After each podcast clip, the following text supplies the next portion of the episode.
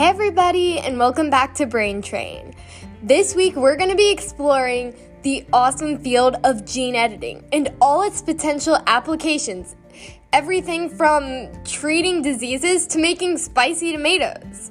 Who's excited to learn more about this crazy technology and how it can transform our lives?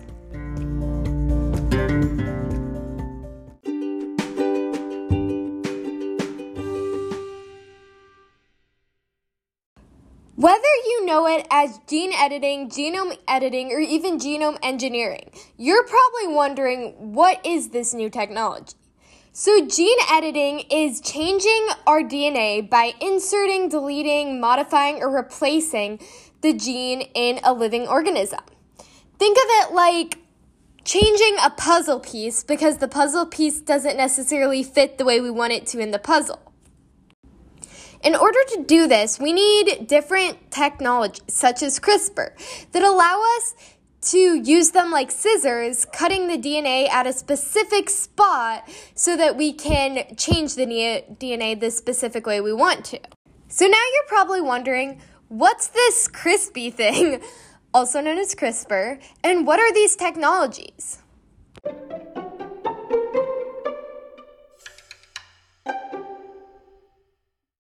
CRISPR is one of these amazing technologies we can use, and it's the most common, which is probably why you've heard of it before.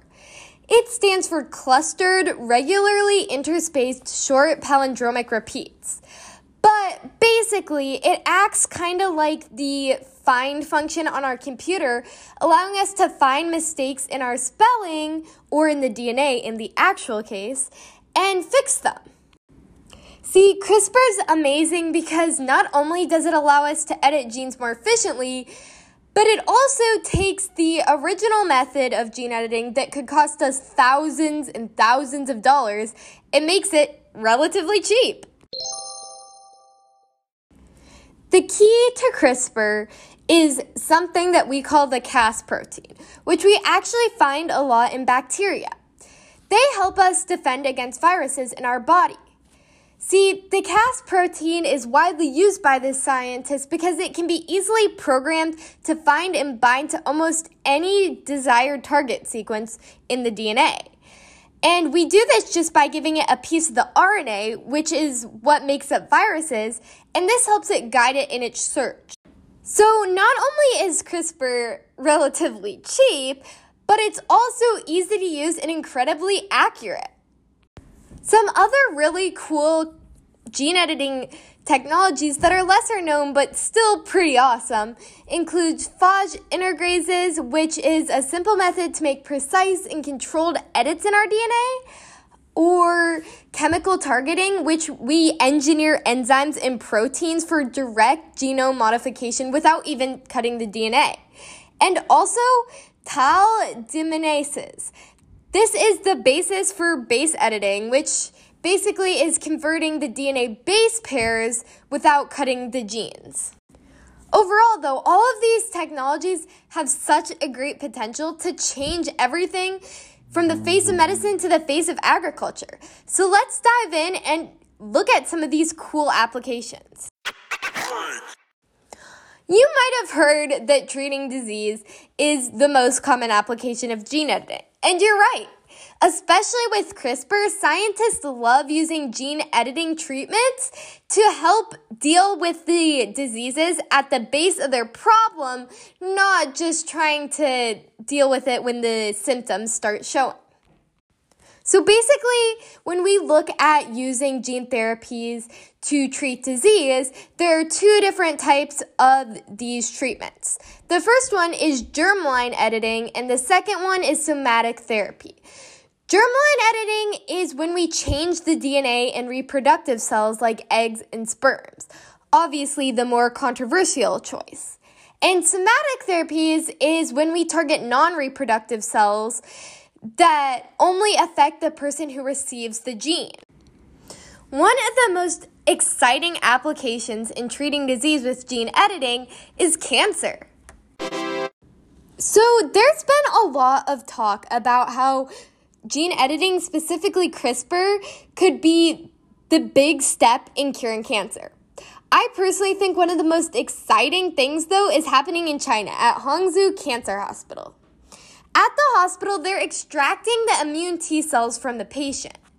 They're then using CRISPR to modify these immune cells so that they can remove the portion of the gene that encodes for a protein called P D one. This protein allows for some tumors to bind to the immune cells and tell the immune cells, don't attack me, which means that the cancer can spread without your body saying, hey, something's not right, we need to do this. By taking this out, the immune cells will attack the cancer cells no matter what.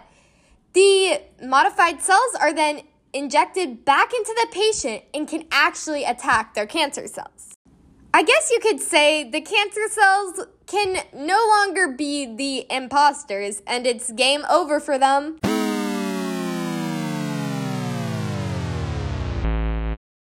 Another really exciting application of gene editing is in curing sickle cell disease. Sickle cell disease is an inherited red blood disorder in which there aren't enough healthy red blood cells to carry oxygen throughout your body.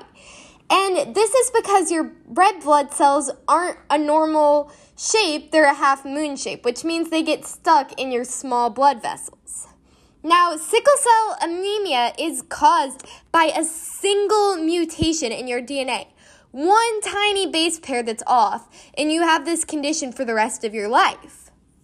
Gene editing can help because it can take out this single base pair that's messed up, and then the D N A will naturally heal itself and act like normal. This could not only save lives, but also save the pain and suffering from people who have to start doing surgical and invasive procedures at as young as two months old. Some other really awesome applications in the medical field include curing hereditary blindness caused by a specific mutation, which it means that CRISPR Cas nine can easily target and modify the single gene. Another one is in curing AIDS, which we could help cut the D N A of the H I V virus out of its hiding place in the D N A of immune cells, affecting millions of people. Finally, we have cystic fibrosis, a genetic disease that causes severe respiratory problems. And although there are treatments available, the life expectancy is significantly shortened because of it. CRISPR technology could help us get to the origin of the problem by editing the mutations that cause cystic fibrosis in a gene called C F T R. And these aren't the only ones. So many diseases have the potential to be cured or significantly helped by the use of CRISPR technology. But what about the other applications besides medical field? You may remember that at the beginning I mentioned something about spicy tomatoes, which brings in the next field of the applications, agriculture. Now, you've probably heard of G M Os, genetically modified organisms. And what we've been taught is that they're not good for us. But there's actually not a lot of proof to show that they're bad, and they can be extremely helpful. Let's look at some of these ways that they can change the way we eat and possibly even solve world hunger. Well, one of the most important things in agriculture for our health with gene editing is something that's not only good for us, but could also save lives. And this is using gene editing to remove allergens, reduce saturated and trans fat, and enrich nutrients in crops. So think of people who have peanut allergies. By using gene editing, we can actually change the peanuts so these people won't have an allergic reaction to it. We can also change it so that things like eggs and wheat could have more nutrients, which is great for our population because more nutrients means we need less food to stay healthy. Also, with climate change as a big thing in the news right now, gene editing in agriculture can be used for our environment. We can breed crops resistant to disease, drought, and insects, allowing farmers to reduce pesticide use and conserve water. This also makes it easier to grow these crops in regions that are dry or prone to disease and insects. which is part of our issue when we look at world. And of course, we have to bring up the point of animal welfare because it's an issue. We can use gene editing in agriculture to eliminate the threat of diseases such as P R R S, which is a really bad illness in pigs, which can create natural immunity and improve the overall health of livestock without the need of antibiotics, which is better for the pigs and better for us eating them. These are just some of the big ones. Others include improving crop health, reducing food waste, and even more. So now instead of having just a bland, old, boring potato, you can have a spicy tomato. Finally, in our section about applications, we're going to talk a little bit more about this climate change thing, but no longer with agriculture, instead with making greener fuels. That's right, we can use gene editing to make fuels for your car. I'm not sure if you've heard of biofuels, but biofuels are essentially fuels we make out of biological substances, especially algae. You know, that green stuff that grows in lakes and ponds? Yes, that could become fuel for our car. And this is where gene editing, specifically CRISPR, comes in. So there's this awesome company called Synthetic Genomics that have created a strain of algae using CRISPR that produces twice as much fat, which is important. And we can then use it to produce biodiesel, also known as biofuel. In particular, this gene editing tool allowed us to find and remove genes that limit the productions of fat and algae so it can produce more and we can burn it.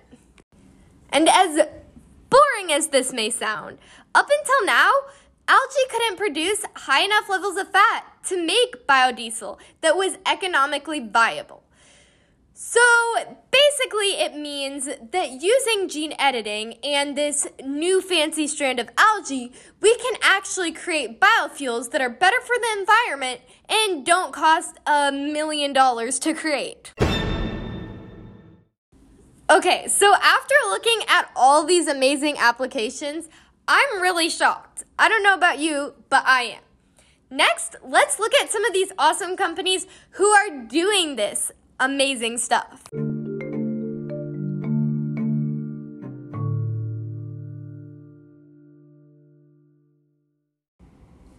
Let's start with a company I think is super amazing called Plant Edit. So Plant Edit's goal is to create a sustainable, healthier food for human welfare. Their mission is to produce non-transgenic, regulatory-free, sustainable, consumer-oriented, genome-edited plant products, which basically means they want to make plant products that are better for you and that you want. It's actually the first biotech company dedicated to using genome editing tools such as CRISPR for the use of turning plants into things that are better for us to eat. They also want to revolutionize plant transformation technology to make it more cost-effective, more universal, and more innovative. And I think one of the coolest things they've done is one of their Nature articles where they took CRISPR Cas nine and they used it to edit the genes in apples and grapevines. Pretty neat, right? Yay! Next up, we have probably one of the biggest companies in the field of genome editing, Synthego. So Synthego is also the company that holds World CRISPR Day, which, by the way, is absolutely amazing. They work especially in finding solutions for drug discovery, solutions for cell and gene therapy, and all sorts of other stuff, including COVID nineteen research. And their goal is a pretty awesome one. Making advanced gene editing accessible to all. Well, all of those who can legally access it. This includes giving people the access to engineered cells starting the CRISPR revolution, which gives people access to an ecosystem of synthetic R N A solutions for gene editing, and giving people access to bioinformatic tools, which allow you to perform rapid, accurate analysis on your sequences. Finally, we have Mammoth Biosciences, which is also pretty cool, but I suppose all of them are really awesome. And their goal is to read and write the code of life. Deep, right? But what they're actually doing is pretty cool. They're working to discover new CRISPR systems that allow us to expand the possibilities of biology. And this includes expanding the CRISPR-based detection platform in diagnosis of diseases, enhancing genome editing with an expanded CRISPR toolkit, which means we have more options than there are right now, and also discovering new CRISPR systems that allow us to discover new proteins. They're like the people behind the people, if you know what I mean.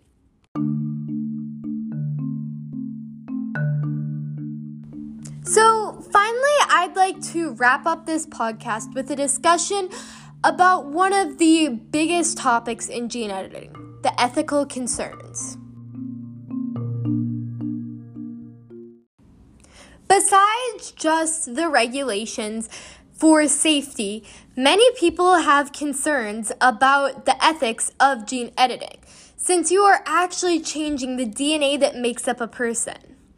And one of the biggest questions that comes up is, is it okay to use gene therapy on an embryo when it is impossible to get their permission from the embryo for treatment? Is the permission from parents enough? And this question's hard because in other medical treatments, permission from the parents would be enough because you aren't actually changing them. But in embryo, you're physically changing their makeup. So is it okay to just get permission from the parents? Do we need the consent from the person who is being altered, especially when it may come with risks, including different phenotypes being expressed, which are the physical characteristics, or a higher risk of other diseases? I personally think that it could go either way. If it's a medical thing, then I don't see why getting permission from the parents isn't enough, but I also could see the concerns that people have. Another question that commonly comes up is actually one of my favorite ones because I think it really brings up the issues in the field of science as a whole, not just in gene editing. And this is, what if gene therapies are too expensive and only wealthy people can access and afford them? That could worsen existing health inequalities between the rich and the poor. So when we look at it, gene editing therapies, even though they're becoming increasingly cheaper, still might end up being one of the therapies we see that are too expensive for everyone to have an equal share of it. We know that in the field of healthcare, there are many inequalities, and there are many technologies that could save lives, but right now are being used more for recreational uses by wealthy people because they're the only one who can afford them or get access to them. Do you think that this could cause an issue and worsen these inequalities? Another really big one too is, is it okay for some people to use gene editing for traits not important for health, such as athletic ability or height, basically creating designer babies? And will some people do that? Now, of course, there's gonna be people who wanna use it for that. But is that really okay? I personally believe that creating designer babies is not the future we want. Yes, it'd be great to pick out your ideal child, but that's not the way society is set up. And then we also see inequalities again. The people who can afford to have designer babies are going to rise to the top in all fields: intelligence, athletic ability, and even just natural beauty. So I personally think it is not okay. But some people have different views on that. Finally, one of the biggest questions is, should scientists ever be able to edit germline cells. Because as we know, edits in the germline will be passed down through generations, which mean what you change then is going to continue through generations. Now, obviously, I see the application of this in health situations. If someone has sickle cell anemia, you don't want them to pass that down to their children, right? Or cancer. You want to make sure that everybody can stay as healthy as possible.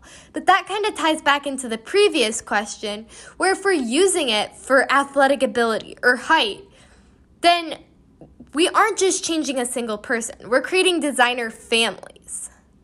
What do you think about this? What are some other things that you would consider to be ethical questions?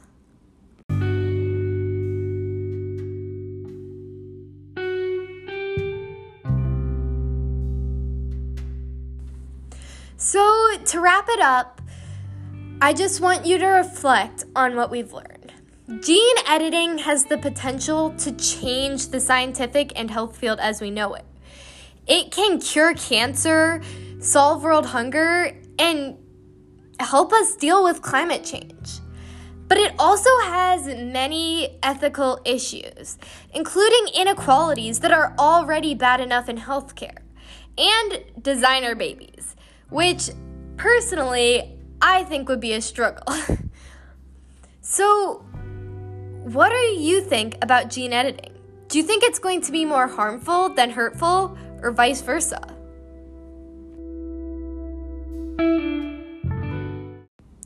So before you go and jump in line to buy your own gene editing kit, think about what we've learned and think about the potential and role you could play in it. This is your host, Anna, and I'm signing off till next week.